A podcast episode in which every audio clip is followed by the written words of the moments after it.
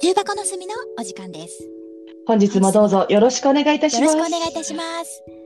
えー本日のトークテーマですが、はい。映画のお話です。映画、映画ですか。はい。この度、私、はい皆さんのお宅にお邪魔いたしまして、はい。 3本映画を拝見したんですけれども、あね、どれも内容が結構盛りだくさんでしたね。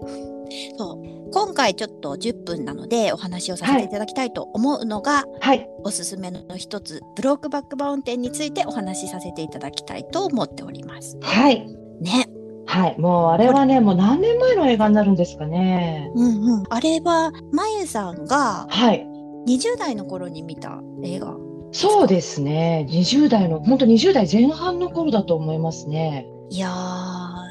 概要をお話しすると、はい。お願いします。はい。1960年代のアメリカになるのかな。で、はい。えー、とカウボーイ人が2人で山に、うんブロックバックマウンテンという山で出会って、うこう一緒に仕事をしていく中で、うんまあまあ、当時そのまだ同性愛というものに対してのこう世間の偏見というものが強い中でうん2人がそういう関係になっていくお話です。はい。えーこちらがですね、2005年制作のアメリカ映画、あ監督がアンリー監督ですね。はい、ヒース・レジャーとジェイク・ジェイク・ギジェレンイホクージルレジェイク・ギレンホーム、うんはいアン・ハサウェイも出てたはいです。はいあの、まやさんに聞いたのが、はい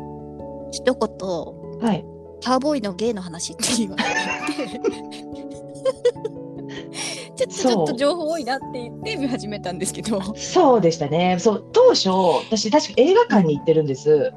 うんうんうん。でまあそのアンリー監督っていうのこととカーボーイっていうことだけの情報だけを持っていてはい。で、まあ、予告がすごい映像と音楽が綺麗そうだった予告も全部見ないで行ってしまってて、はい。まあ、見始めて序盤にえっていう風に止まったんですけれども、まあ、内容はね、やっぱこうすごく純愛の物語で、まあ、その差別がまだ残っている中で起きるいろんな葛藤だったりとか。うん。 20年に及ぶ年何回かの逢瀬を重ねていく話だったりとかっていう部分がこうすごい綺麗な自然の映像と一緒に映し出される、あーゆったりした映画ですねこれ受賞歴がすごいですよ。そんなに受賞してたんだははい。アカデミー賞、ダブル受賞、金獅子賞、ゴールデングラブ賞、英国アカデミー賞などなど、なんかたくさん賞を取ってる作品ですね。うーんまあそのヒース・レジャーっていう俳優さんのことうもん当時追っかけてたりもしてたので、はい。まあ、作品は結構見てたんですけれどもこれでも見終わった時、一番二人で、あの時のあれさ、を話した映画でしたね。ああそうでしたうね、んあの時のあの登場人物のあの表情って分かってたよねみたいな。あそうそうそうあれ奥さん2人とも気づいてたよねみたいなとか話をしましたよね。そうでなんか役者さんが本当にすごくって、ねえうん、そうなんですよね。ジェイク・ギレンホールかわいいおっと そうあのすごいけなげにそなんかこう後から後からじんわり思い出して涙が出てくる感じの映画って言ったらいいのかな。うそうこう見終わった後にうん、あそこのシーンのあれってあっってこうじんわり涙が出てくるような作品ですね。うん、確かに味わい深かったですねこれはそうですね、まあ、音楽も良かったしうん、映像も美しいのでなんだろう結構淡々と、すごい淡々としてますね、うんあれは大きな何か事件があるっていうわけではないんだけれども、うんそうですね2人の青年の人生半生人とい生ううか、ん、を、うん20年を描いているっていうのが、じわーっとくるそうでしたねでしたね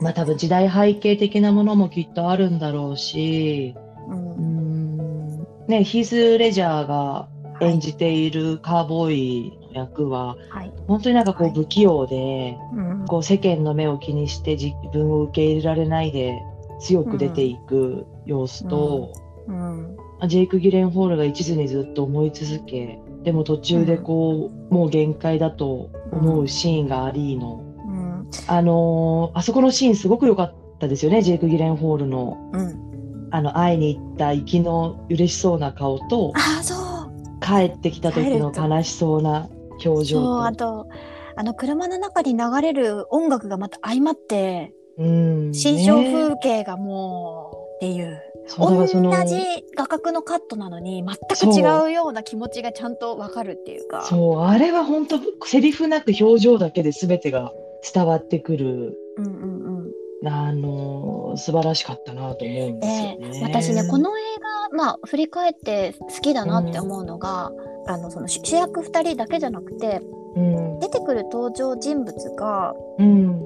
葉をずっと含み続けてるとこだなって思うんああ、ですよ。そうですね、確かに。なんか結構今分かりやすいうん表現がうんうんうん多いと思っていて、漫画でも情報が多い映画でもそう説明が多い。説明が多い中で、なんか表情とか雰囲気だけで、うん、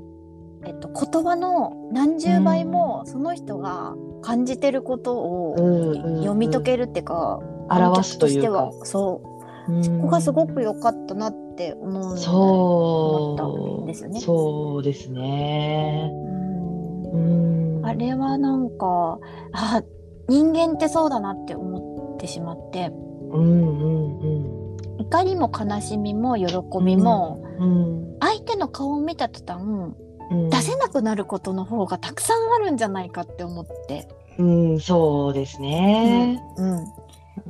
相手をおもんばかるからこそ出せなくなること出せなくなる言葉ってたくさんあるだろうなとは思いますね。その出せなくなる言葉の余白が